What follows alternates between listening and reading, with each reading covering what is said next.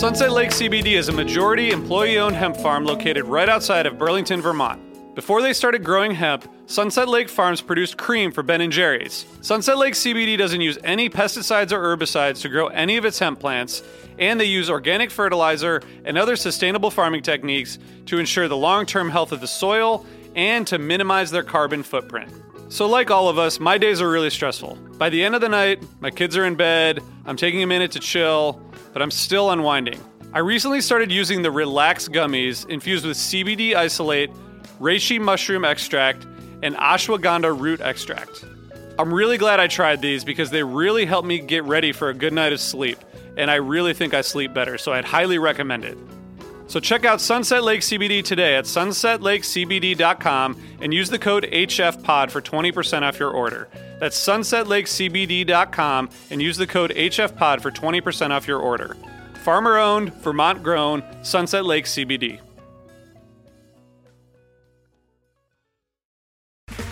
Okay, round two. Name something that's not boring. A laundry? Ooh, a book club. Computer solitaire, huh? Ah, oh, sorry, we were looking for Chumba Casino. That's right. ChumbaCasino.com has over 100 casino style games. Join today and play for free for your chance to redeem some serious prizes. ChumbaCasino.com. No purchase necessary. Full prohibited by law. 18 plus terms and conditions apply. See website for details. Hey, sweetie, what do you think of our new car from Carvana? Think it can handle our busy family? Well, we have seven days to see. First, we can take the scenic route to the beach and stargaze through the moonroof. We'll see if your drums fit in the trunk. Then we can pick up mommy's friends and check out that legroom. And we should really visit grandma. She's getting up there. That's like a whole lifetime in seven days. And like one busy family. With our seven day money back guarantee, you can confidently shop for cars 100% online. Visit Carvana.com for all terms and conditions. We'll drive you happy at Carvana. Hey, listeners, I want to tell you about a sponsor, Music Masters Collective.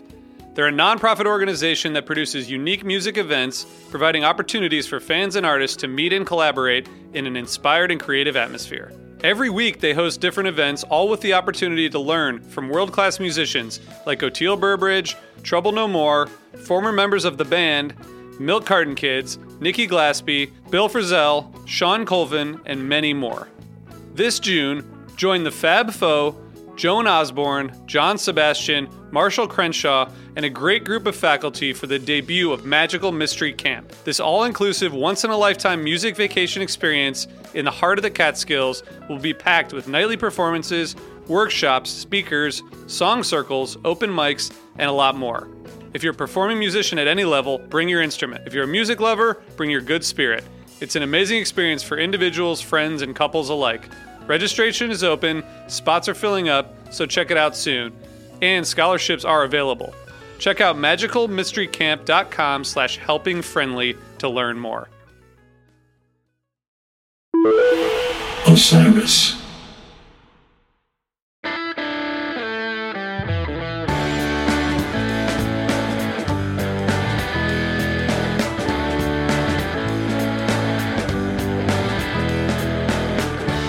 All right. It's live. It's officially live. I see the red light that's uh that's that's dinging. Oh, yeah, look at that. happy happy January 1st. Happy 2022. Happy New Year to everyone out there who celebrates. To everyone who doesn't celebrate the new year, happy Saturday. It happened Um, anyway. It happened anyway. My name is Brian Brinkman. I'm an Os- I'm a uh, I'm an Osiris. I'm a producer here at Osiris Media, and um, I'm very happy to be joined once again for going on. I think the ninth or tenth time with my friends Megan and Jonathan. First time in I didn't know there'd be 2022. I, I I'm sorry. You only brought jokes. I brought math. Um, but first no, time what did here I bring? 2022. you brought facts. You Insight. got stories. There you facts. go. There we go. Insight, the critical insight. Uh, we are so, so, so excited to talk with you about. I don't know if it's the most unique Phish show that's ever happened, but it's definitely up there with like only two other Phish shows that have happened that were as unique as this. And that was December 31st, 2021, live from Rock Lititz in Letitz, Litiz, Pennsylvania. Not, not that second thing you said. not the second thing I said. Lititz, Rock Lititz from Lititz, Pennsylvania. A very fascinating venue that the band played in in the middle of the middle of Pennsylvania. And uh, we're going to talk about all of this because it was quite different from what we anticipated. And it ended up becoming a really special and unique Phish show. But um, the Megan, cube Jonathan, is, is free of geography and absent of all location. And clearly absent of uh, uh, uh of time because we entered 2022 in the ninth cube uh, by my calculations two or three minutes after midnight. But you know, Who's counting? Time is an illusion. Definitely upset my daughters. they were like, "What is happening? It's already happened." yeah, the kids here were like, "No, no, here, Happy New Year's. I don't care what they say." And I was like, "You, I've raised them right. You will like, wait until Trey yes. plays Auld Lang Syne, and Nonsense. then you will go into 2022. Declare it um, whenever you wish." How are how are you guys doing here today? Happy New Year. Happy New Year. Happy New Year. Um, it's it's. Did you say it's Saturday?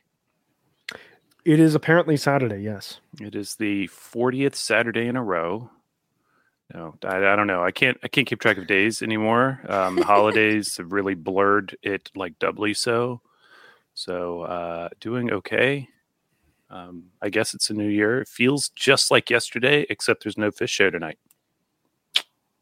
This is true. Yeah. These are these are truths. These are facts as well. I thought Megan was just bringing the facts here today, but uh, Jonathan brings in as well. Megan, how are you doing? I'm doing good. I feel like this has been a roller coaster of a week or two. I feel like I've spent the whole month just really anticipating these shows. And then finding out that we couldn't go is just, I'm still not over it, but um, appreciative of last night. And it was fun to kind of be together with the community and, and on Twitter and chatting with you and some other friends. And so I'm thankful for that for sure. And I'm excited to talk about the show. It was interesting. Yeah, weird, weird scene last night. Like I, there no security or cops anywhere. Um, yeah. I couldn't Not sell a beer to save my life. I'd be like, "You want a beer?" And be like, "How much? Five dollars." I can, I'll just go get my own. Or, "Dad, I'm too young." Or, you know, it was just really like it was tough. It was tough. But um, well, I flew in, vibe. and so I didn't bring anything with me, and I was trying to buy just a little bit of grass, you know, just to get me through the show. And everyone was like, "It's virtual grass," and I was like, "What the hell is that? What is going what? on here? It's, what is like happening in 2022?" Right? I don't, I don't understand. It was, it was just like kind of close your eye. It was put on the meta glasses and just imagine that you are, you know, engaging in a toke session. And I was I, like, I thought we is... weren't. I thought we weren't calling out any sponsors here. That's just not. I don't think you're allowed to say that word anymore. I did still have my like pre-show jitters though. No, I felt like I was like excited and and anxious and looking forward to it before the show started and like trying to get my fellow uh concert goers into it, but they were, you know, not so into it. My husband's not really a fan, but he was a really good sport. And my kids mm. wanted to watch Brooklyn Nine-Nine instead. So I felt like, you know, I was really uh, on my own on the lot out there. Yeah, kind of like wandering around looking for my crew, unable to find them. We set up a puzzle. Uh, we uh, for just off to the side, so you could sit, puzzle, and watch. We, uh, you know, kids were playing Grateful Dead Monopoly. I was blasting Jerry Band from the uh, the new like 30th anniversary live Jerry Garcia Band record release thing, and um, that was you know that was good pre-show had some beers pre-show vibes that's really good yeah, pre-show vibes yeah, yeah. and then and nice. then then the girls were like oh no let's listen to phoebe bridgers i was like uh it's eight o'clock we got one side so we listened to one yeah. side of the phoebe bridgers record which was awesome actually and uh and then then the fish played so weird. They start right on time. So weird, right? It yeah, you know, bit, it was a bit strange, but that that aspect of it, where like you knew 8.30 6.30 my time comes around and the show is starting. Right not only no. did they start on time but the set breaks were very timely as well which is like i don't know who's running the show there but uh but they I mean, are on point. it's, it's amazing how off they were for new year's. I assume they just wanted to complete everything's right i'm getting ahead of ourselves right but uh yeah yeah. before they yeah. Auld Lang Syne but uh you know it's, it's kind of wild that other other than that everything was just like click, click, click I know it was weird. I was like, I really wanted to make myself a tequila soda, and I was like rushing because I was like, it's eight twenty six. I got to get this we, done. we planned my son's did it, though. around set break, first set break, and then Trey goes, "We'll be back in ten minutes," and that was the first thing that ticked me off. Was I was not like, fifteen. It's not fifteen. Wait a minute. Why would you say ten unless it's actually ten? So we like scramble and we're brushing teeth, flossing and getting water ready and getting him in his PJs. Flossing even on New Year's Eve. Wow, you even. are rock star parent, a, Brian. It's a rock star. Well, Good lord, I was like, uh, "You guys need a beer? I mean, uh, go get yourself." we met Not in Montana. We moved there to be dental floss tycoons. You know, ah. um, we, we we we come from the lineage. No, we uh, we're like everything's like kind of you know that chaotic seven to 10 minutes before they're finally in bed and you read the story. It's like the weirdest period in time for young parenting. Like the entire house almost just explodes for like a 10 minute period in time. and then we're we're like moving our way towards the bedroom and he turns around and he goes i want both of you to put me down tonight. We're like okay fine. Like we got to be back before the show starts again. And we hear the like and then immediately sigma oasis there's no crowd there's no walk on. And i was like all right we've got one option here. We're pulling up the show on my phone in bed while we read about humpback whales. Done there's supposed to be no phones or screens in bed, but it's New Year's Eve and Phish has decided to cut set break short. I mean, I was thinking about though, like the set break factor.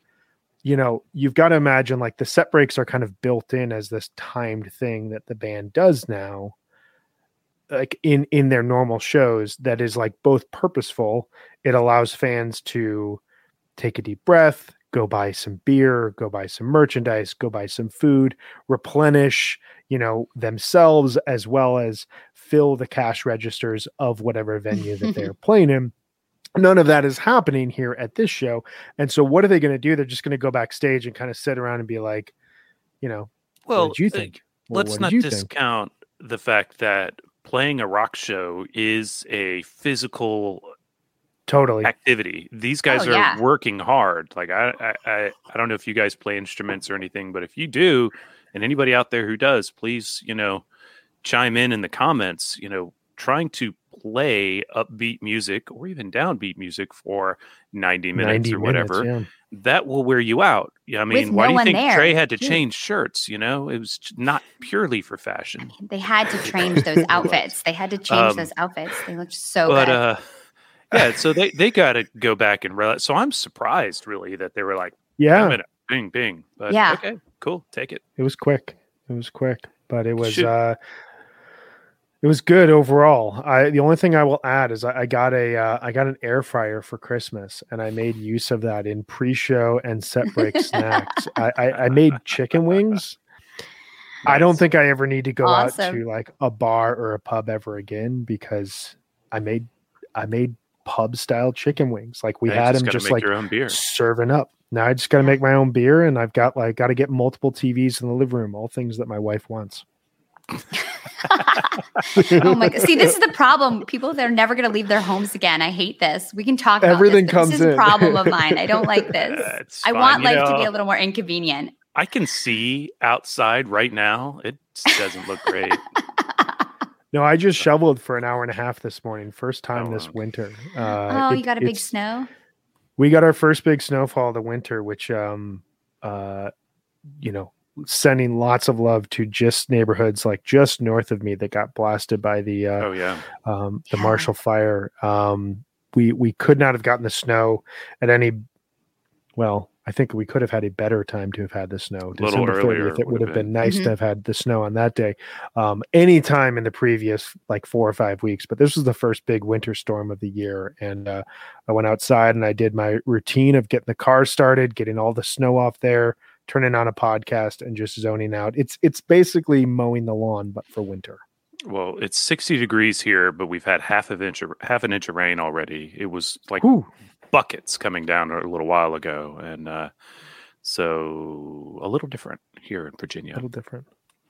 How is it up in uh, up in New York for you, Megan? I'm actually in Massachusetts right now. I'm in the Berkshires, and Mass- we've been in a fog cloud. Yeah, we've been in right like on. this dense fog cloud for like two days. It's supposed to be snowing here, but it's not because of climate change. So it's like just this drizzly, you know, yep. fog. But but it's been it's been beautiful. We had some nice snows over the holiday, so it's good. I did see somebody comment uh, or tweet last night um, how great it just realized how great it would be to have to to be walking into MSG right now without a coat because it's true. It's true. Those are the upsides. Right. That, that's a change. A, that's a not having to worry about your coat. Like somebody was like, "Damn yeah. it, we almost had the dream." Yes, uh, floor with no coats. oh, no coat, that makes and me sad. in New York. Oh God! Now it's another reason why I'm sad. Great. Well, uh, we we we got to get to the show, but I, we oh yeah we want to yeah. talk about we got to talk about this this one picture you mentioned this pre-show, Brian. This guy, yes, who set up the uh in his living room. He set up a rail. the rail rider with some draped his coats over it. Had a, there was a poster tube and a tarp laid down right in front of the TV. I, I so honestly good. don't know who it was. It was, but it's amazing. Maybe Brian, you can find it with your internet. I'm gonna, tr- I'm gonna try to find it here while we're talking. Yeah, he had uh, like a bag of lemons and like he was sitting down like right. on his phone, like like just like you do, like uh, you do. 20 minutes till showtime. exactly. Where's everybody? I'm holding this spot and it's not going to last. People are getting angry. Yeah. yeah. like, uh, it's just amazing. Uh, I, I, I love this community for so many reasons. That's one of them. Have you got it? You want to show it to us? I'm going to share my screen here. Can we see that? yeah, yeah. Can you embiggen it? Come on, let's see this. Yeah, embiggen it. Embiggen it. Mm-hmm. Yeah. So this is uh, out on 441 uh, at Sulkirk. And uh, he's hashtagged this new profile picture up to almost 700 likes. And uh, one of one of my favorite people on Twitter, Drew Drew hits the funnier. This is funnier each time I see it, and I agree. Yeah, like he yeah. has the entire he's got it setup nailed. here. He's got the trash bag with his coat exactly. Stuff That's hanging like out, a, definitely hanging over the rail, over the rail there too. Yep. The tube, like just even having the poster tube, the poster tube, the so patch good. right down there, and he's so on his great. phone because, like, what else are you going to do at this point in time? You know, you're just yeah. going to hang out on your phone. So, yeah, this was so um, one of my favorite moments like early on in the show and kind of or like early on before everything kind of got started and really set the vibe for the uh, the overall evening that we were making do. We were truly making lemonade out of lemons which I, one note i went out to lunch with my wife and son on the 30th and we sit down we're ordering pizza and they ask us what we want to drink and i asked what they have they have coke products okay what kind of coke products they start going through it and they finally said lemonade and i go you know what I don't really order lemonade, and it's the middle of December. Why would I order lemonade? But I'm gonna go in the spirit of Phish right now, and it was perfect. It was a perfect drink to go along with a uh, really nice pepperoni pizza. But um, one thing I'll note as well, just about the vibe, you know, when the sh- when we turned on the show, I turned the show on 30 minutes beforehand, as one does. As you, you expect, do, yeah. you know, as you do. I was looking at these screens uh, before while Phoebe Bridger played on the record player, and yeah. Well, and they they had pre-show music, and they mm-hmm. had full breakdowns of all of the donors for the evening and all the volunteer uh, um, organizations that you can you can volunteer you can donate to. They had QR codes set up to specifically donate, um, as well as one to subscribe to LivePhish, and I I just immediately we're two years into this dinner and movie thing. And two years, probably a year longer than any of us mm-hmm. expected really to be in or, this, or maybe six yeah, months. yeah. Depressing. But you know, I was thinking about it and I was like, this is just such a great thing that the band now has. And for a band that really only plays on average 40 shows a year, there's a ton of time throughout a year going forward that they could not necessarily put on a live show like this but you know continued to dip into the archives and they have mm-hmm. they added aesthetics to the show last night pre show as well as um, during the set breaks that gave it this like small little feeling like it was a Phish show. And I really appreciated that. And I want to thank the band for adding that because it was different than previous dinner and movies, but it added something to the dinner and movie experience that made you feel like you said, Megan, the pre-show jitters. You you turn it on immediately. The set break music. Like I turned it at this volume that just you could hear it in the house, but you could hear everyone's voices over it. I don't know. It just it was it was such a vibe. I loved it. Nice. I I just want to say I I I think the charitable aspect of the whole thing is really cool. I love not only are they doing, you know, Water Wheel, but they're also throwing it up to Mockingbird Foundation, uh, yeah. Free, and mm-hmm. uh, a number of great organizations. But I, I, like that they're including some of these fan based organizations. Um, I, I, I just think it's cool. It just highlights not only fans that are trying to do good and important things, but also that they recognize that their yeah. fans are trying to do good and important things. I love that.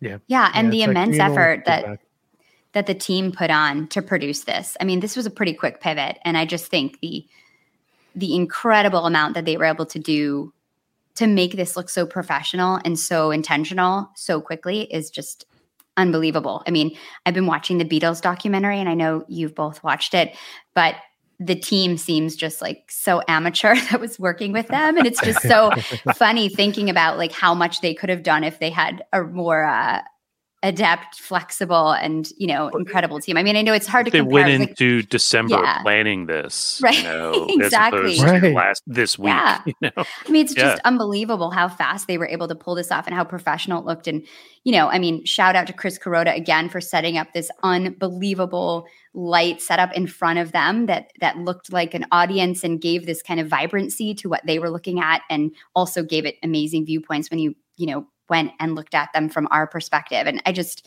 I think it's just so thoughtful and, and incredible. This team is just unbelievable what they can accomplish. Well, that's a yeah. good, it's a really good point and it's a good pivot into the show. And let's just talk really quickly about like the the setup in the in the venue because I think a lot of us had questions. Is this literally just going to be like the guys in the round? Like, is this going to feel like a rehearsal? It looked and felt like a Phish show in, in a way that the Beacon Jams looked and felt like a TAB show, but almost more so. And I think that the addition of those LED lights in the crowd section, there was a moment during, I think it was the Disease Jam, when the camera was panning behind the band and looking out, and it was just like the lights kind of fluttering. And mm-hmm. I'm getting kind of chills thinking about it because my initial thought was that looks like the lights over the crowd.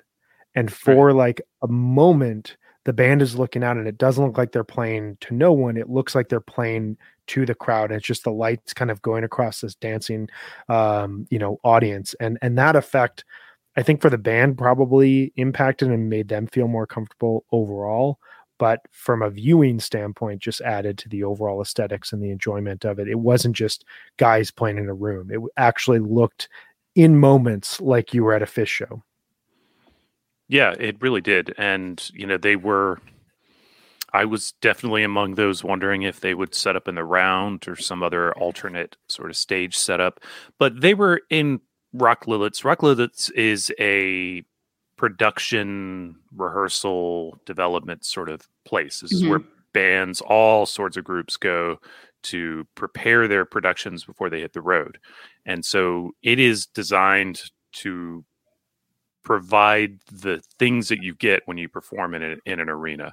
So everything from the you know the seal, the rigging, and the, some of the space, so you can you know have your big thrust stages or your flying drum kits or all of the things that Phish never does or almost never does. Um, so yeah, there was it was an open question. Did they have a big thing like a new like a New Year's show with, or maybe like Halloween with no guest performers or dancers mm-hmm. or anything, but were they going to have you know things moving around? And they they did away with all of that, or they didn't have any of that scheduled. They just played. But I really like that the lights and and I I like the fact that you know when I first saw the things in the audience area. I thought they were static. I didn't realize they mm-hmm. were illuminated. I thought they were just having they were just light was shining on them, and then I realized yeah. that they had patterns going on them. That's above and beyond. That He's a visionary. Cool. I mean, he just is. He's just a visionary. Yeah, and you got to wonder, like, at what point were these like ideas presented? Because yeah, at some point they probably had to decide, okay, we're going to do this like a Phish show, But mm-hmm. at what point are like, okay, we're going to have the light rig be the same light rig from this previous tour because it will look and feel or like a Phish show from this year. Whatever rig they had planned for or whatever rented yeah. for MSG, they were like, okay, well, let's keep it flying here at Rock Lititz, yeah. where right. we were just testing it, and go to town. Right. Yeah, they probably well, just left it all there. Feature, yeah. yeah. Yeah, that's a good point. Instead of striking it over Christmas yeah. or whatever they would have done. Should we talk about music? Let's jump yes. into the show. I mean, there was some. So, so the band opens promptly. This is one of the very, very few times that the band has been prompt. Um, most Phish shows, anyone who has gone to Phish shows knows that ticket time is always 30 minutes ahead of when the band comes on stage, just part of the vibe of the entire show. But here the band comes on stage immediately at 8:30 p.m., maybe 8:31, 8:32. I don't know exactly, but like you saw in the first, second, and third set as those opened, especially the second set, that they were on stage and they were getting the like three, two, one cue. Now it's time to play, so that when the camera panned, they start playing the music. So we open not to the band walking on, not to like random crew members clapping. We open to very familiar funk grooves. I thought initially and this was one of my speculations going into the show was that they were just kind of jamming and that they were going to kind of jam mm-hmm. into it and kind of feel in their space. Very quickly it became clear that they're playing moma dance but it was a really cool way to enter the show. It, it felt it, it, it, kind of took away the jitters of like hey we're not playing for anyone let, but they're just like grooving instead. What were your guys thoughts as they kind of started with moma? I was down with it first of all. I was like ah cool moma oh, an edge piece, you know, it's doing puzzles. And uh um and they and it was just like as casual as I was, they were kind of that casual. They were just like, we're gonna play MoMA, and they played it kind of straight ahead, good yeah. version of MoMA. And uh and then you know it's like, okay, it's gonna be it's gonna be a Phish show. There's just nobody in the room. Cool. That's pretty much how I felt about it, Megan. Yeah. Yeah, same. I was excited. I love the Moma Dance, one of my all-time favorite songs. And I just felt like it's got to be hard to start that knowing that there's no one there. I feel like it's it takes a lot of humility to just play a a show for no one and be kind of, you know, entering the void. I was super curious as to whether they were going to be talking to the audience or not. Um, and so I know that Trey really loves that. So I was I was not surprised when he got into the banter because um, I think he really enjoys reading comments and connecting like that as he's such a communicator. But um, but yeah, I thought I thought they started out great. I, I thought the beginning, the first few songs were really fun and good energy. I feel like it's really hard to bring that kind of energy when you're not getting anything back. You know, it's like you were saying, Jonathan. It's so exhausting to play music for a long time, but especially when no one's there to receive it and give it back to you. I imagine that's got to be really weird. I think that definitely impacted the energy at first. It felt I don't want to say it felt tentative. It just felt like they um you know, okay, we play that song. Let's play another song. And they weren't bad or anything. I'm not knocking the performance, but it definitely, you know, when they stopped playing, there was, you know, and it was quiet. That had to be weird for them too. So weird. Um, yeah, it had to be. It was. I think especially I, the first. I was surprised that was, they took mm-hmm. comments at all, and I. But I noticed I they also too. took fewer of them Thank goodness. They went yeah. on and yeah, and then they um and then and the songs just kind of folded into one another a little bit more than uh you know in the first set uh in the yeah. later sets they did. So I think that was good. Yeah, I feel yeah, like when when Trey, oh sorry, Brian, when Trey did that during the Beacon Jams, you know, it was cool, but it definitely affects the flow of the show. And I feel like I was glad when they started just kind of playing more and being less stopping and chatting. It's not my favorite. Yeah, I definitely felt like as the show is going on, and we'll we'll kind of get into this, but like. Uh, I, I don't. I don't want this to come across as greedy, but but it felt like there's all this there's all this production in place and there's such a vibe that they have to get into for a very specific show like the beacon jams you're right by like weeks two and three it felt totally normal that Trey would play a couple songs and then talk to the audience. And he seemed to find a rhythm. And all right, we're going to take a break. And while I'm talking to the audience, we're breaking down this side of the stage and the strings are coming in. So it makes sense to kind of talk through this transition. It felt like this was the first show of this structure. And maybe by nights two or three, if they had done multiple shows in this sort of fashion, they would have had a better feel for like, okay, this is when we should talk to the audience. Let's play a couple yeah. songs and then take comments. They were kind of feeling that out early on. And I felt that like MoMA, Tube, and 46 Days were really good three songs to open because A, they're pretty easy, straight ahead funk rock songs that the band can, fo- you know, find themselves in a groove. They're really great cl- crowd pleasers. Like, who's going to complain about those three songs opening your show? Probably someone, I guess, you know. But in reality, they're they're great songs to open a show with, and they allow the band to kind of fall into a groove and feel each other out and kind of get away those pre-show jitters, all while figuring out how to do a Phish show while talking to the audience, which they don't do. Right. Um. I yeah, it was a little weird, but at the same time, it felt a little bit unlike the beacon jams where Trey was like, "Oh, look at this," and he would just talk to the camera. Mm-hmm. Yeah. Here they talk to each other a lot. Yeah, more. yeah, I appreciated that. Doing that in the beacon jams, uh, but here it was really like immediately. And you see that page, you know, and yeah, yeah, a little back and forth, and then you know, Fish would start talking, and he was like, "Yeah, maybe I shouldn't be talking." And um, and they're like, "Oh, Phish is talking. This is bringing you in trouble now." Um, I know. I think a friend of mine texted during the show was like, "I think Fishman should stop talking." I was like, I he's, Fishman, he's, a risk. The Fishman sure. Betty White comment.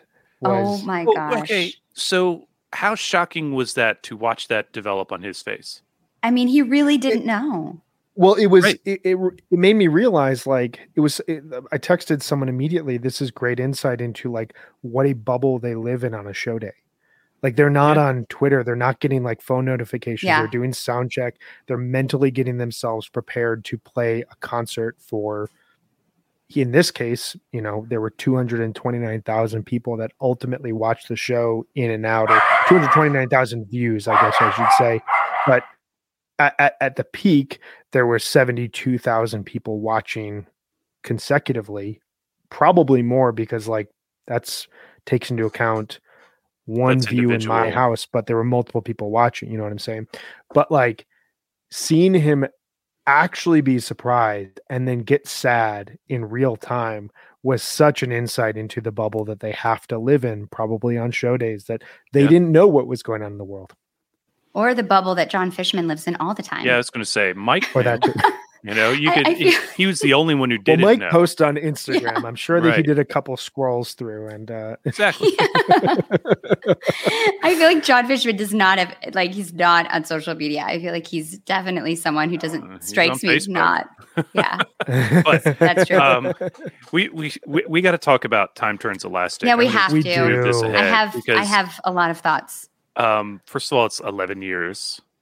Second of all, Trey. 2010. What's the date? 10 24 2010 Amherst. It was 389 shows That's between wild. the last performance and last night. And so they had to relearn it, right? They haven't played it in all how long, and uh, and then but Trey not only did he relearn it, but he learned it in standard tuning. Yeah. You may recall way back, way back in the day, days of yore, he would have to change guitars because it was playing it in an open tuning. He composed it as such, and so he played it that way uh, in all of the initial run, probably with the orchestra stuff, all of the everything else. And so they relearned it. Some slight modifications to the arrangement, I think. A bit tighter, it, it felt like. I liked it. I thought it was fine. Maybe did, it finally got the rest it needed, and and I did too. And and we, you know, we all came together and had a good time for a change. Um, that sounded worse than I meant it. Um, I thought it was good. What no, but get? it was a very controversial song when it came out. Oh yeah, I, and to, I had two thoughts about this when it came when it played last night. The first, notwithstanding, was oh my god, and and my yeah everyone that was watching it texted me oh my god. Um, number one, title wise, thematically, what a perfect song for the last two years. Um, and uh, uh, I don't I forget who it was that said this, said it on Twitter when it was playing last night, but they were like, it took 11 years for Trey to actually be ahead of his time with this song. You know, it actually feels like a relevant song now. Even Page um, said uh, afterwards that it was. Oh, it was Page. Thank you. That's what it was. Yeah, it was ahead of its time. But the other thought I had was like, what a perfect setting for them to play this song where they don't have the pressure of and who knows if this got to them in any sort of way, but it was a very controversial song within the community when it was played. I remember being at Phish shows where it would start and you would just see a like like a mass migration Yeah. to the Yeah. bathrooms and to the beer lines. And and I always felt just awful about it. A little, little Um, embarrassing to see a little that, you embarrassing, know? especially since so many fans had been like clamoring for a compositional piece. This was really the first big compositional piece since Guyute. You could count Pebbles and Marbles, but like this is really it. Maybe Spices, Discern, but like Sense. this is the true Mhm. sense. Yeah, this is the true one that's like thematic segment to segment and a peak that really like brings you back to the start of the song.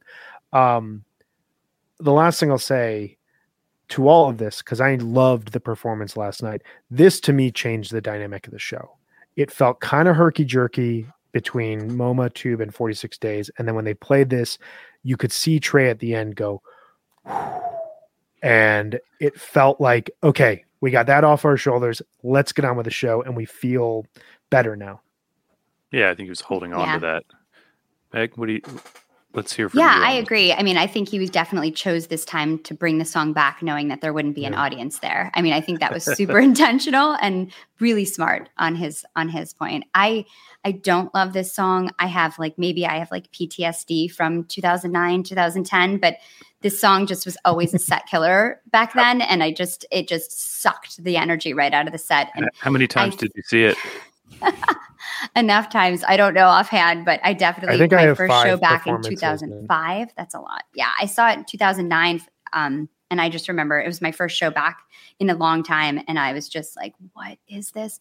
It's just really meandering, and it it doesn't have anything for me to kind of like grab onto. I feel like, and I just find myself constantly like drifting off and and having a hard time staying with it. I thought last night was the best performance ever of Time Turns Elastic for sure. Um, but I, I, the text I was getting was like, I never thought they would play this again. I can't believe they're playing this. Oh yeah, You know, I think that I think it was a risk, and I think that um, I think it was smart to play it with no audience for sure. yeah. Uh, my friend Pat was known for falling asleep during the song in 2009, and so I wonder if uh, he made it to midnight if they Yeah, played Time Turns. Elastic so early. Um, I will say that you know, if in doubt, you can always just hang on to that one thing that I know I've mentioned on the show before is that um, a submarine, by definition, goes beneath the water, not the ground. Mm. So, Ahead of otherwise, I time. don't. Ahead of his problem with time. this song. so we got that, and then water.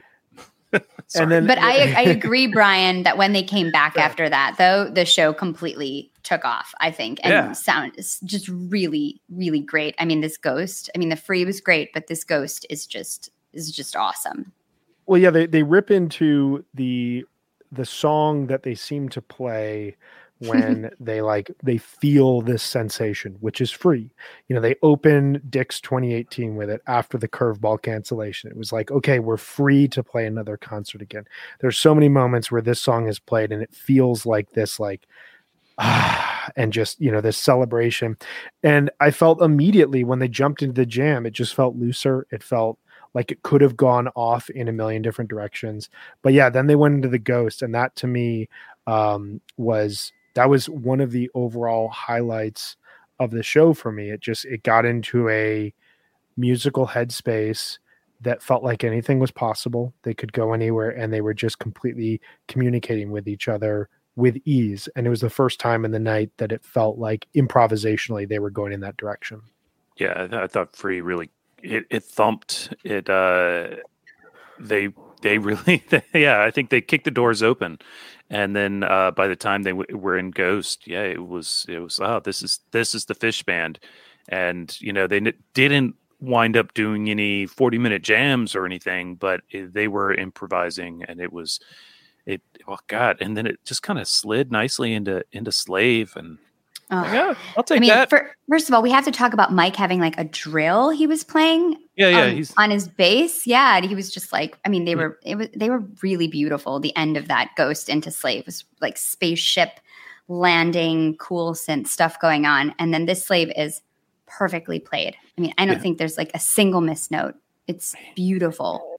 been using that drill on and off, like uh, you know, for a while, uh, and it was cool though to so really cool to watch it. him walk mm-hmm. forward. I was like, what is Mike and his absolutely, by the way, worth mentioning, amazing jacket that he was wearing during that one. Like he made everybody else look. I saw a tweet Boss. that said, I said, I saw a tweet somewhere that said he made everybody else look like a hobo. Um, and uh, an expensive hobo. Yeah, and he, he stomped on his little box to pop the drill up, and and I was like, man, in Ghost, he's going to the drill. Totally. Um, and yeah, nice slave, really nice. Oh, Very nice slave. Really beautiful. One thing I, I, noticed, so I saw two slaves over the fall tour, uh, both first set slaves as well. And I just I just looked this up, and I think it's really interesting, weird Phish data point. Um, so the last three slaves, including last night, have been played in the first set. The last time that happened was 224 1988, 311 1988 and 620 1988 where the, the wow. three slaves were played in the first set consecutively it's not a first set song usually. It's it's the song that you expect at the tail end of the second set after we've been through this journey and then there's just like gorgeous mm. A major chords come in and the Harry Hood slot. list. Yeah. It's the it's Slave and Hood fill that same slot of like let's reflect on what this show was. And I love them inserting that vibe into the first set because it makes you reflective in a weird it's it's what happened during the fall tour where everything felt distorted. You're not supposed to feel this six songs into the show, but we're mm-hmm. going to make you feel it right now. And it's going to actually impact the way that you feel for the rest of the show. And doing that here, it felt like a callback to, you know, a set list gimmick of the overall year, but it also, as you both have said elegantly, it fit perfectly where that ghost was some 15 minutes in and it felt really appropriate.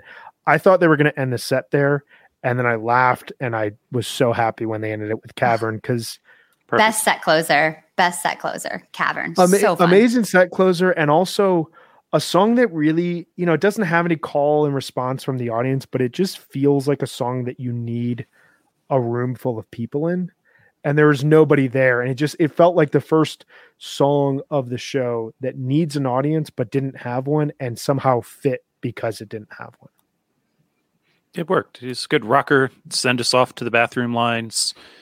Oh, there were no lines. Uh, not in my house. Um, were there? Which I was kind of sad about. I have to say, I you, have you to miss say, bathroom like, lines. I miss, I miss the inconvenience of a Phish show. I don't want to hmm. go to a Phish show in my sweatpants. I want to get dressed up. I don't want to sit at home alone. I want to like see weird people. I want to have fun conversations. I want to have weird interactions. I want to like commune, enjoy together with other people and like get that energy. And I know that like there's so much talk about like how nice it is to be at home during tour. I'm, I'm over that. I know we're trying to make lemonade. I'm just here to say, like, I want dirty, messy, smelly Phish tour. You're so. not alone, I'm sure. Uh, in fact, no. we have a comment here. The the most uh, from No Man's Jam. Uh, maybe Brian, you put it up. You know, he was, I guess, had friends yeah. over. It was good to hug friends during Slave. Wasn't MSG, but beautiful. Yeah, I get that. That's, That's so Absolutely. good. So That's true. Glad, I'm glad you had some some people with you. Um, and so we run around for 10 minutes. Brian struggles to get a child to bed.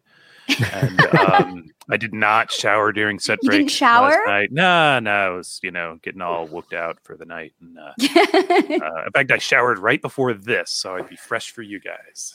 Clean shirt, we can tell. Clean beard.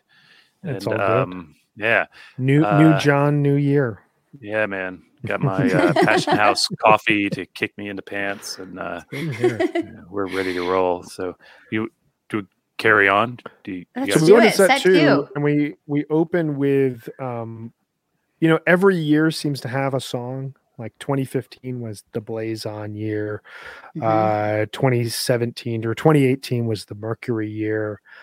This year felt like the Sigma Oasis year, and um, I'm gonna be I'm gonna come out with it. I am not on the they shouldn't be telling us to take off our, their masks. Like it's a song lyric, man you know metaphorical yeah. um, it's not it's about literal i think the yeah. song has incredible meaning and i think it absolutely rocks as a song and i always wonder to myself like if there's ever a way for Phish to have a radio hit to me It is mm-hmm. FM rock stations playing this song, you know, at, at like two o'clock and 3.30 and 5.15 like just throughout the day and not tell anyone who they're playing it just will fit the vibe of like 70s fm rock. So i love this song. I saw fm radio can't do version. metaphorical either though so it's a good point. Mm, um, it's this a, is a great opener yeah, great, great set opener. to opener. Perfect. It, this song too is so kind of with the pandemic to me. Like, you know, when they yeah. released this album, it just this I listened to this album so much during the pandemic. So to me, this is like hearing them play this live is like it's like a gift after the pandemic. I love it. I think it was super smart. It's a good song. Totally. And then we go into okay. Down with Disease. Possibly my favorite jam of the night. Oh, this so Down with Disease. Everybody, including me, a little bit got like dejected when they started playing Miss You. I love Miss You. It wasn't about that song. It was about like the disease jam. cutting the jam. It got there. It was it was somewhere. It was nowhere all at the same time. Page was doing cool shit with his synthesizers. Mm-hmm. And then Trey starts strumming those slow chords and uh but what a cool jam. It's just, you know, they they they pushed it out. But at the same time, I feel like you know you mentioned Sigma Oasis is you know very much in and of the pandemic times. Uh, these three songs together, like really kind of coupled as a a little triumvirate that suits these times as well. Yeah, um, hadn't thought about that. You're so right. Disease. Yeah, that jam is amazing. It's like relentless. Like Fishman is like I was like listening to it again this morning isolating him it's just his drive it he's just driving it like I, I don't even know how he's doing what he's doing and then trey starts like repeating the rhythm that he's playing on the guitar and gets like super dark and creepy and yeah i agree i wanted it to keep going but i love miss you and i think it's you know always good to have a ballad after a nice jam. But yeah there was a couple moments in the show that i felt like they could have just kept jamming but sure sure.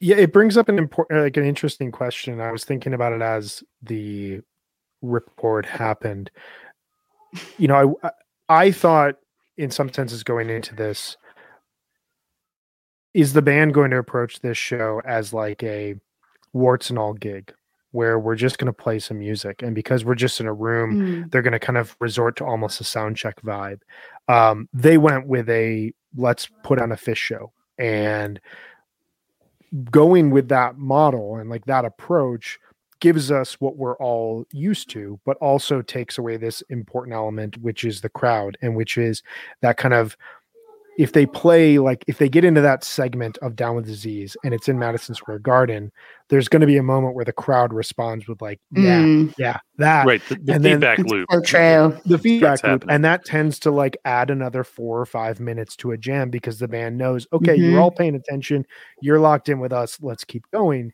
um, they don't get that here, and that is, you know, I, I wonder in a sense is at that moment Trey thinking, are we losing?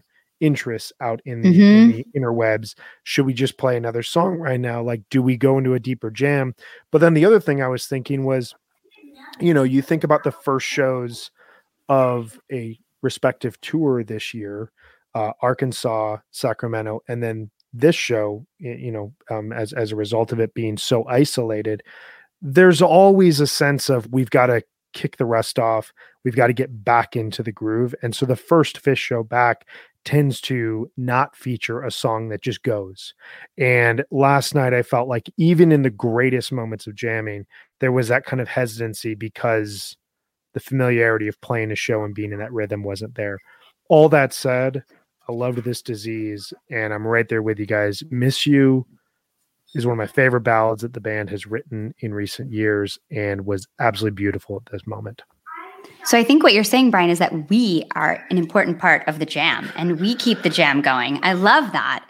Yeah, I think they know it too. I like that. Know, yeah, that was that was something I, I, felt a lot last night, and I and yeah. we'll get into that when we get to the third set because I have a very mm. specific moment where I had that thought. But yes, I definitely felt as though the element of the musicians and the crowd it was very clear that like they need they recognize throughout the show they need the crowd as much like possibly more so than they even knew before well and um, then you know then trey makes mention of the crowd as he leans into his yeah. microphone that nobody can hear him on except the band right. just they play you enjoy myself um, and uh, knowing full well that it's because this is a tech rehearsal everybody hears it and yeah. it's great it was hilarious uh, let's play you enjoy myself there's no need even for him to use that mic. They can just stand yeah. there and talk to each other because there's no noise. And yet, you know, so they they they and they play you enjoy myself. And speaking of jams, oh, like what? The, first of all, it was good before the vocal jam. It was a good yeah. you enjoy. Beautiful myself. version. Beautiful. Really and nice. then they start a vocal jam and then play their instruments with it. This and, is my favorite moment of the show. Yeah, I queued up that jam uh, a little while ago, and uh, right before I got in the shower. Excuse me, and it was awesome. It was it's just it's so, so good. good. and the way it just slides into Frankie says. Yeah, I know. I've never damn. seen that song live, and I was just like, oh. Yeah, I feel like texted uh, you guys and says, "Does this count for stats?" I know. I feel like we kind of should, but not really. Yeah, no. I, I that that I've never really been into the YEM vocal jam. It's not really my favorite part of the song. And last night I was like, I like the vocal jam now. Like, because Trey picked up his guitar and he started playing, and then Fishman came in, and then it was just off. It was so funky and groovy. And that is my favorite kind of jam. And I loved it. And I was so glad they went back into it. It was, that was awesome. And yes, the landing was like, it was perfect. One of the things I've loved about 2021 Phish, and and it kind of is represented in a number of other years I absolutely love, is the sense of anything like any part of any song, any part of the show can turn into a jam. You know, you hear it in 97, you hear it in 95, you hear it in 03, you hear it in 2021, you hear it in 94, where the band is playing and they should, if they want to keep a strict like rock schedule going, they should play the vocal jam and move on. But someone hears something and they play, uh, you know, the riff along with the vocal jam, and suddenly that turns into the jam. And there are so many examples throughout the 2021 performances this year of any song at any show where that happened. Um, and it just it, it felt like similar to the Ghost the Slave, a throwback to the year you know, we we talked about this a couple weeks back. December 31st at their best always seemed like a look back and a look ahead at the same time. And this show felt like a look back of 2021 of what made this year special. Part of that was this idea that at any point in the show, it is possible for us to extend this out into a jam. And we were all texting about it and we were all just like thrilled at that moment. Alternatively, they could cut Mercury really short and play possum. so, like, I love your that theory. Happened. However, right You're after that, right. they did the opposite. Yeah, and always keeping us guessing. Sons this was the one segment of the show because you heard. So this was the one segment of the show where I felt as though the ideas of what songs we want to play got in the way of of the music.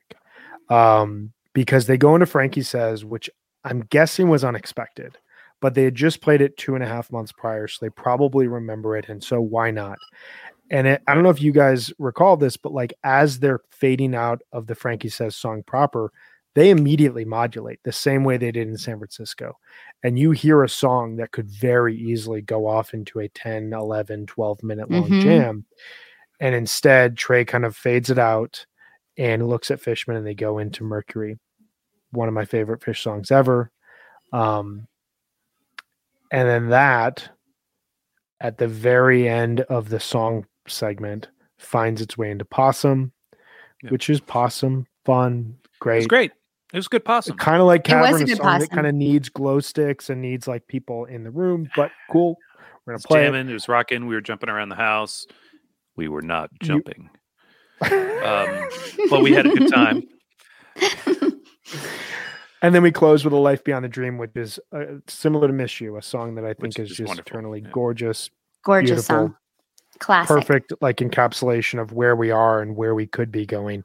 Um, but yeah, this this segment of the second set I felt like was the the one part of the show where I was like, okay, we're trying to play songs here rather than letting the music speak for us. Maybe. You know, maybe that's what happened. Um, I think overall it worked fine. It was a good Mercury uh, until Yeah. it was over. Mhm. Um, I and I saw some people who don't love Mercury say things like "best Mercury ever." So you know, it's it's always uh, somebody's going to be happy, I guess, most of the Yeah. time. Uh, and then what did they give us? Fifteen minutes. About 15 minutes. I think so. I had some cereal, which is an awesome thing to have during set break. I opened the champagne. You're so classy.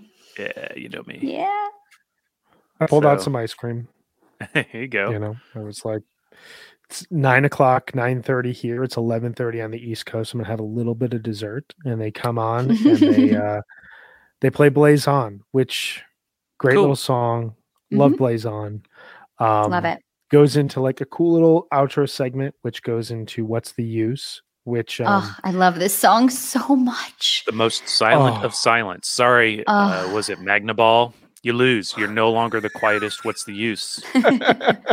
totally. the only time we are ever going to get, aside from the Sicket version, a what's the use that when they go down to complete silence, there is nobody talking.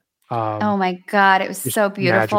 I, I haven't Devoid seen that jumpers. song since 1999, and I Oh want to see God. it live so bad. And it's, I just, Wow. I love that song so much. It's so beautiful. Well, it's a shame this doesn't count for stats. You just told No, us. I would have had- go. Oh, it's a, it's an inter- it's such a great song in the sense that like I remember when they came back in 09, I think that they played it in Miami 09 in in the uh, the bust out show, the uh, 123009 show. I believe that that was when they played it. And then they played it scattered throughout 09 or throughout 11, 12. It didn't really come back until 15, like really come back. And it's such an interesting song Just that like like w- just like Phish. Um, totally. more on that later no um no but um the only thing i'll say is like i remember thinking when they came back with it they're never going to get into that 99 space with this song. It's it's never going to sound atmospheric in the way that it did in 99 and 2000 and they've figured out a way over the last 7 years to just integrate space and silence and weird little noises and atmospheric ideas that make this song it, this has to be the golden period for what's the use which which i don't think anybody would have predicted post 99 which is such a period defined by spacious playing I don't think anybody ever figured what's the use was more than like a one or two off thing, like uh, Mhm. right a quadraphonic Yeah. toppling or whatever. It was Sure. like they did it, but come on, they're not gonna. Why? that's not a not gonna play that. Yeah. It's, it's Yeah. barely. It's barely a thing. Um, well and- and title wise what a great song to play is we've got about 10 minutes left in 2021 what's the Yeah. use and then I don't know, they could have done into- a twenty some minute blaze on and all Right. things on, but they didn't. They didn't. They go into everything's right, which was um I, I didn't measure the tempo, but it was I think the fastest everything's right ever. At Yeah, one he was Trey like, "Did you see Mike Trey?" It was great, man. It was grooving. They got the whole song in there. Like, yeah, they had Yeah. to be a couple of minutes late for Auld Lang Syne, but they got like the a full version of everything's right. Do you think that's why they sped it up? Because Trey was like, "Are we going to have time for this?" Yeah, I think It we'll have could be. time. I wonder if that's why. Then Trey was like, "Whoa, this is fast to sing." because he, he was singing so high you could hear him almost like choking up. But It's almost uh, like they just sped the record up a little. Like, exactly. this yeah, is great. this was my favorite part of the show. The bookend, everything's right, Auld Lang Syne, everything's right. And and the reason for it, it didn't hit me until they went back into it in early 2022. But it almost felt like, you know, these are four guys. They're human beings. They cannot see into the future. They cannot, you know, they they they can take musical ideas and and and pass them out to the rest of us. But like there is something elevated about the four dudes in Phish. They they're on a different level of consciousness, at least from my perspective. And it felt to me like Trey was in 2022 singing from 2021 everything's all right and it's going to be all right next year and it was this like bookend on either side of the year of like guys don't worry we got through a really difficult 2020 without any of this. We got to enjoy this in some ways, although with higher risk levels in 2021. It's going to get better in 2022. I promise you just got to get through it. Just hold tight. And it just felt like this great, like he was almost holding our hands, like pulling us into 2022. Coming out of What's the Use, playing Everything's Right, Auld Lang Syne, and then back into the jam, which this jam was my favorite part of the overall oh, show. It's beautiful. Uh, it, it, was beautiful. It was a great jam. That's mm-hmm. it was a right there for you know i said Down with Disease yeah. might be this also might be my favorite jam from the night it was um it was really cool it's really yeah. cool good vibe well, this was this was the moment where I, I texted you guys because i was just like it's the beauty of this show when everything is like when we get years beyond this is that this show just reduced Phish to four guys in a room who like to play music together and that yeah. jam just had that like it was kind of up up tempo, but it was still really mellow. But like it could have gone very easily into a bliss jam that peaked in like mm-hmm. a soaring fashion. But it kind of didn't need to, because like, you know, you got to imagine the band, as thrilled as they were to play a show, was a little bummed out that twenty thousand people weren't around them celebrate. You know, there were there was this subdued gratitude that I was just all about, and I felt it then. And I felt also like this is the sign of like we need the crowd here. But at the yeah. end of the day, this is all because these four dudes just like hanging out together and playing music. Yeah, I, I mean, mean I, I, go ahead, Meg. No, go ahead, Jonathan. I was just going to say that you know I don't I don't know about you know 2021 20 you know all of these ideas I, I can't discount them of course but I, I I really feel like this song is really just about the moment it's about yeah right now we're playing this music we're all together, even when we're not. Yeah. Everything's right now. You don't know what's coming.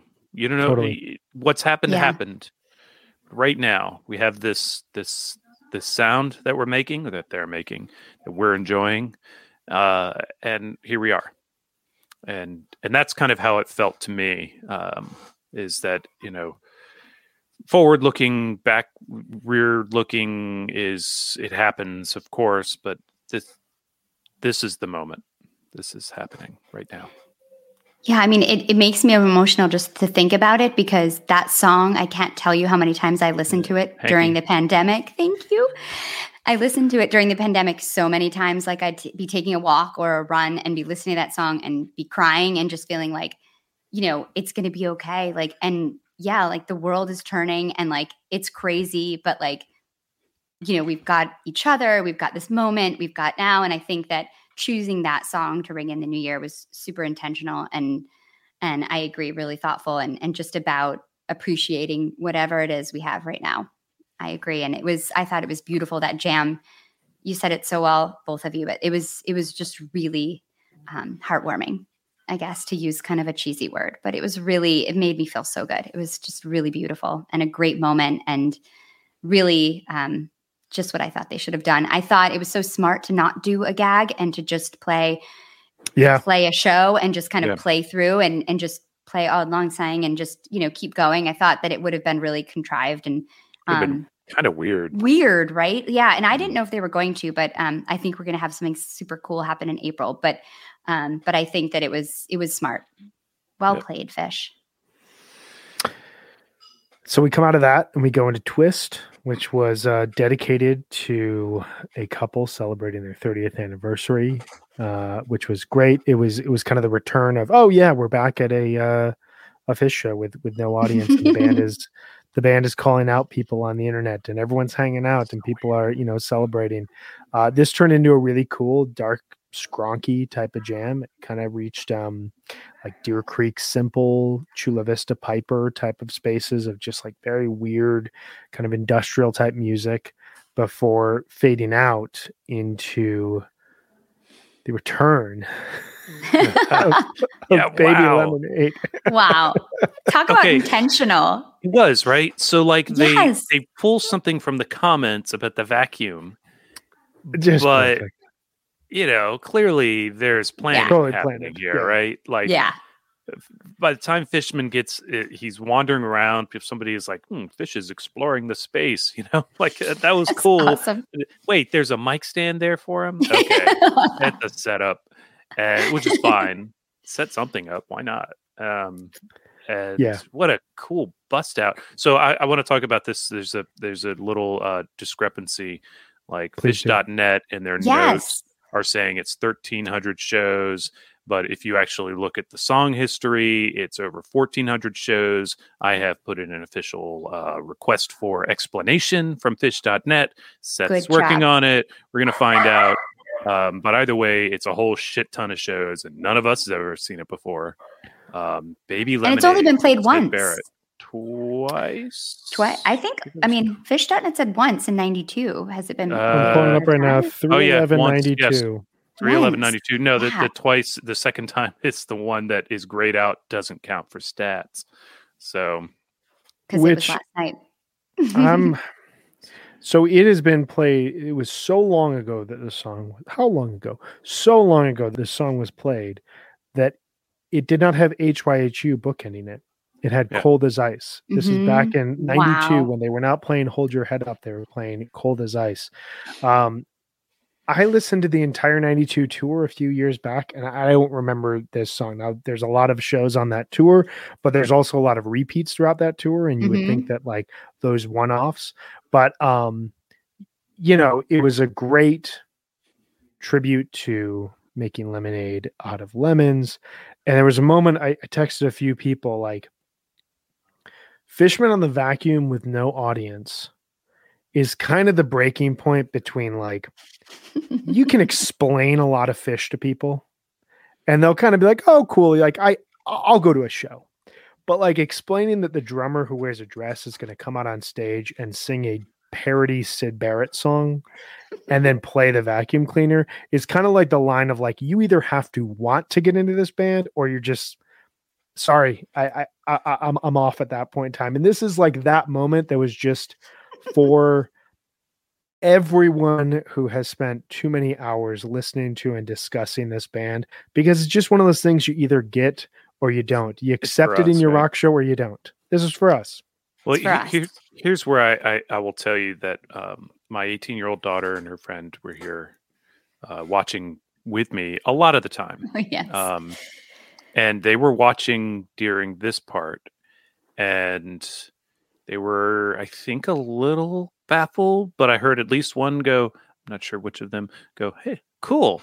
As they heard the vacuum noise and stuff. And, uh, and they, you know, they commented on all kinds of things throughout the show. And this morning, my daughter, who whose name is Piper, has never been a big Phish fan, but um, said that she liked it. Amazing. You liked it. Getting there, almost Getting got her. there. I mean, I feel like I if you just beat it down into them, I feel like my kids are eventually going to have to but- like it 'cause they know so much about it, and like you just know so much about it. Like if my that, husband knows if that works, so all my kids would be fans.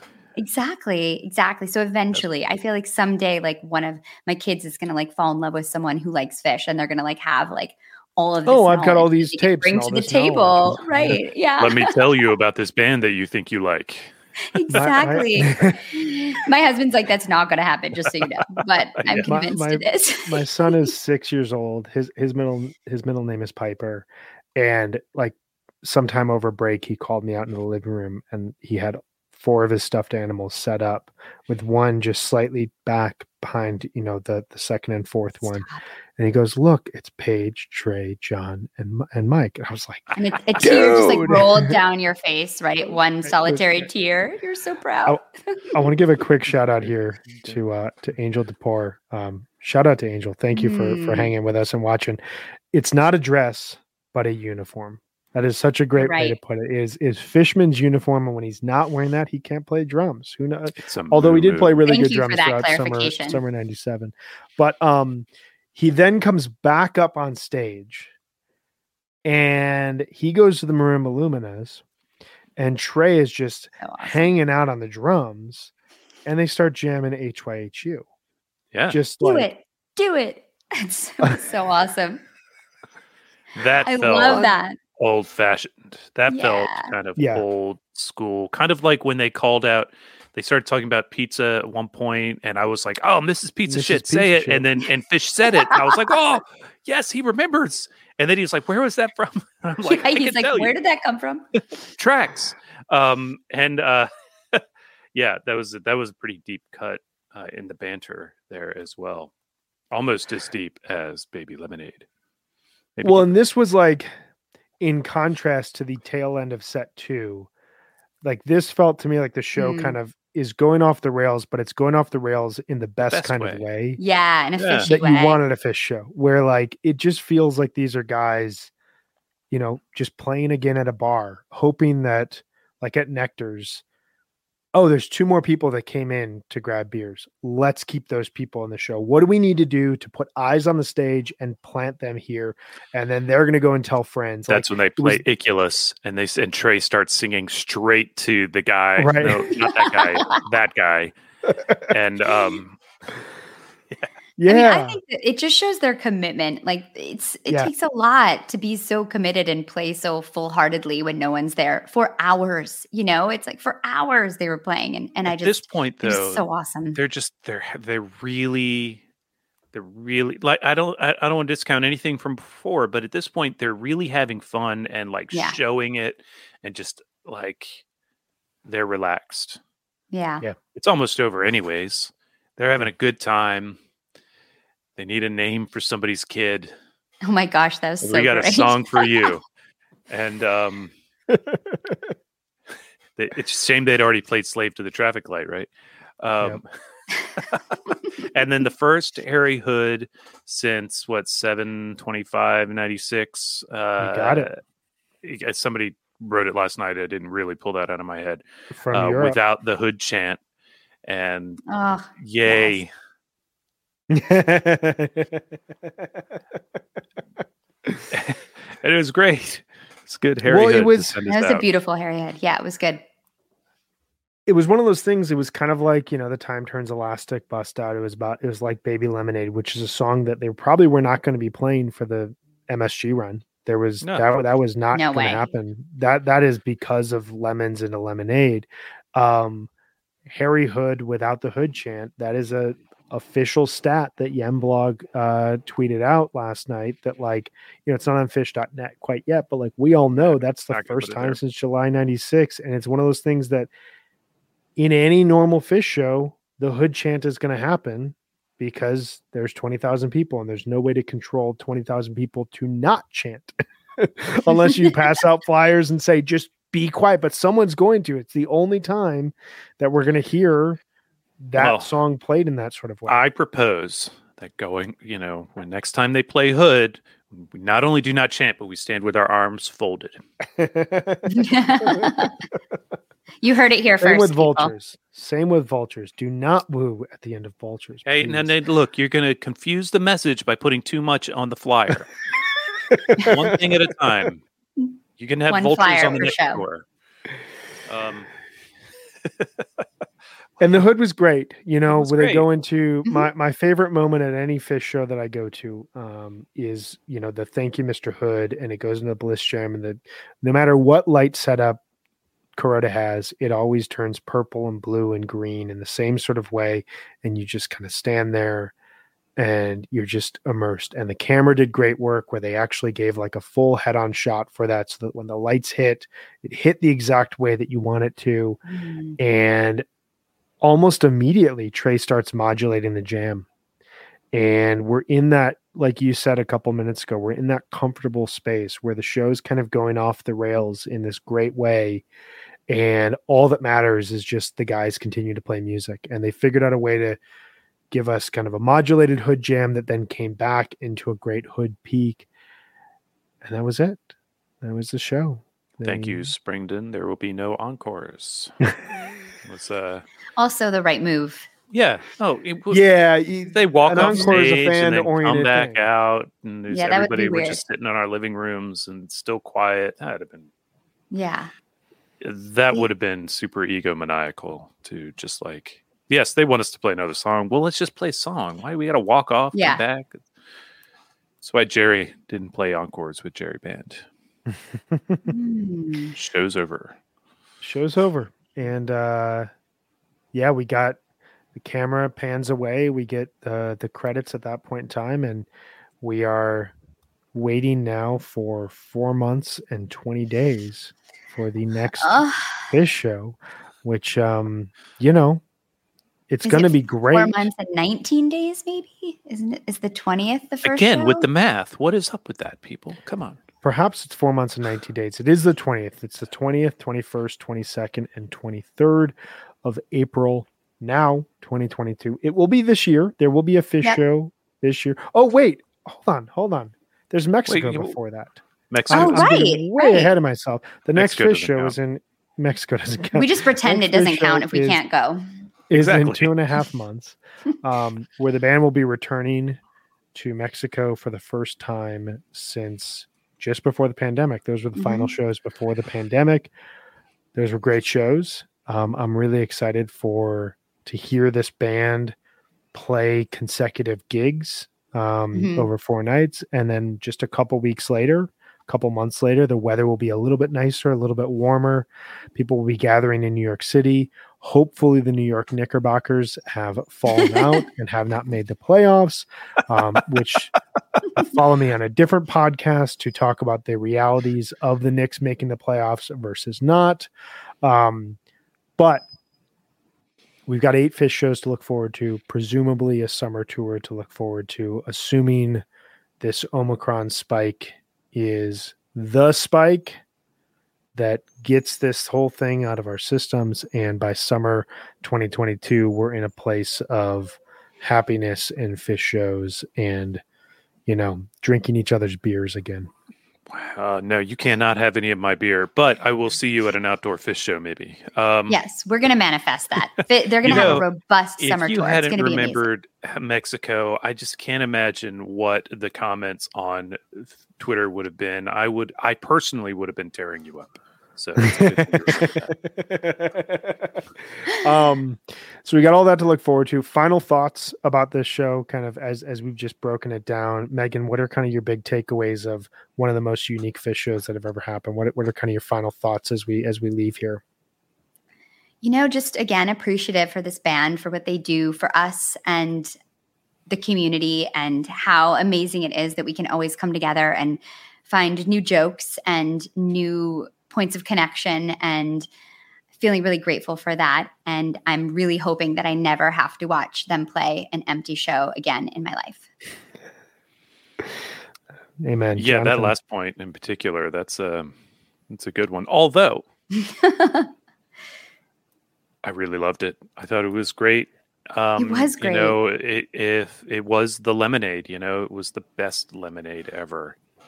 Um, yeah, I, I, I, think that it was it was a lot of fun. I look I will continue to revisit this show, um, and I think that they had a good time. And if nothing else, they know that it's possible. Um, I, I, tweeted this last night. Um, the the Deadcast, the official Grateful Dead podcast, not the uh, Broke Down podcast. Um, they uh, did a show on Infrared Roses, uh, which was yeah. the last Grateful Dead album, and and you know talked to there was some interview content in there for from Jerry and one of the things that they were into they were talking about was virtual reality and how the band you know gotten some demonstrations on it and Jerry was talking about how you know the future of Grateful Dead concerts probably would be in cyberspace or virtual reality and they had no idea what the shape the internet would take in the future but then here was a few days later, after hearing this, watching a Phish concert that existed entirely on the web, space radio, like and Weird. and really not in any personal reality except for the band, the the film crew, the crew, and Patrick Jordan, and you know that was it.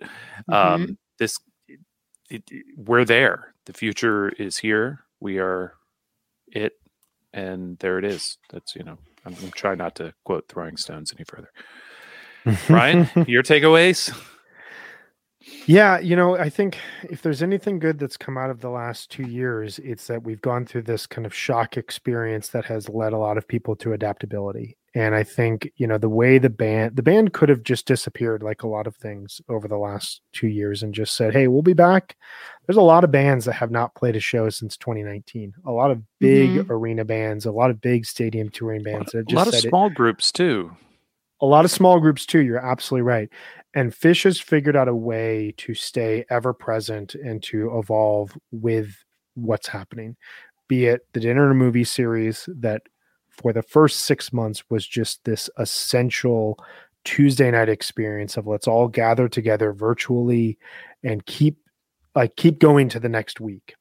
And the Sigma Oasis release, let's do a release together. And these songs are now going to, like you said, Megan, these are going to be a part of the next year of your life until we can be together again. Um, you know, even when the band recognized, like, okay, the pandemic's shifting, we can't do this on a weekly basis, but we're going to keep doing this each month. And we're going to mm-hmm. celebrate Halloween. We're going to celebrate Hampton 97. We're going to celebrate New Year's 95 and they kept kind of marching along. We're going to celebrate the island tour. We're going to celebrate Townsend Family Park from 1991 of all shows. So great. that was awesome. So great.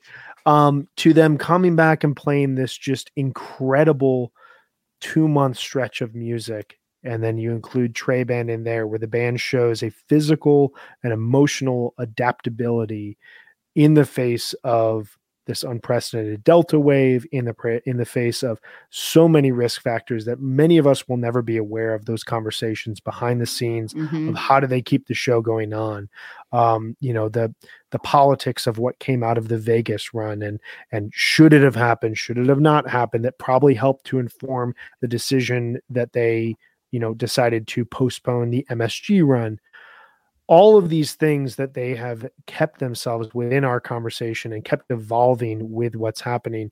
Last night was just a perfect capstone of that. Um, i hope that i hope that the jitters of okay we can do this are now out of them because they could now theoretically do this.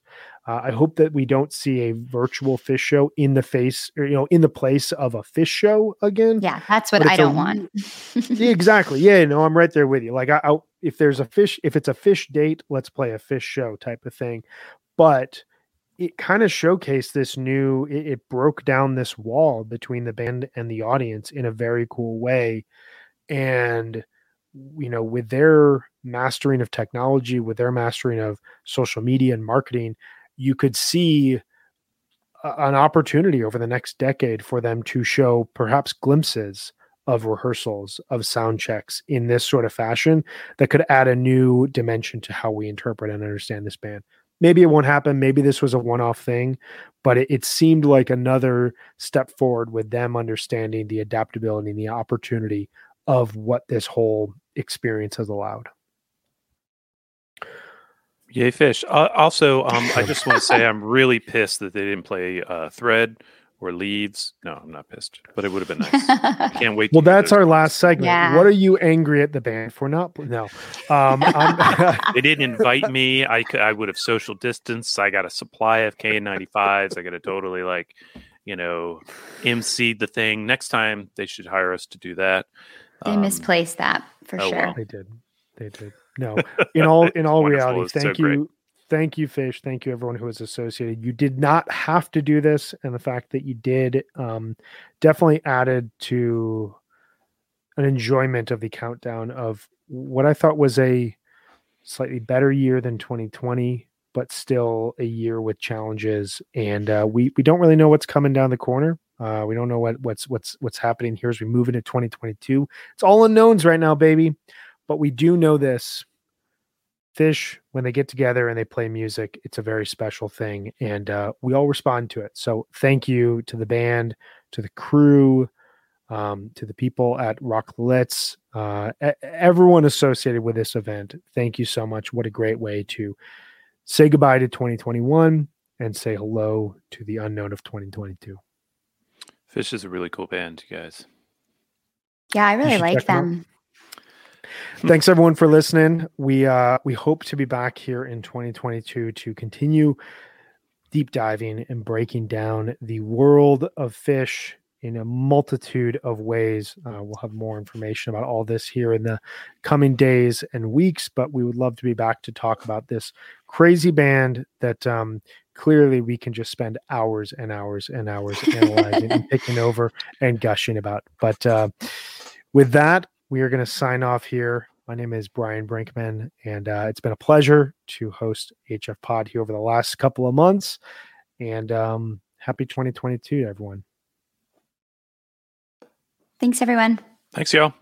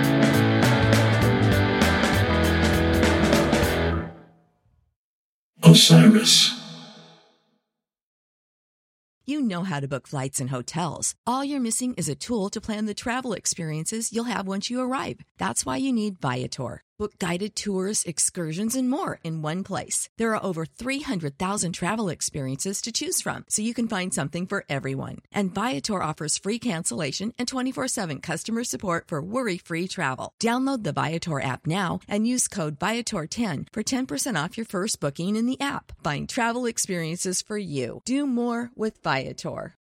Hello, Tom May here, host of Future Friday. I've spent the last 15 years on the road with my band, The Menzingers, where I've met all kinds of wild and fascinating people. So I started a podcast. On Future Friday, I talk to fellow musicians about the moments that made them, their passions outside of music, and the curiosities that tie us all together. I've also talked to the likes of UFO researchers, magicians, soldiers, and documentary filmmakers, and I'm constantly searching for folks that can shape and change our view of the world. You can check out Future Friday wherever you like.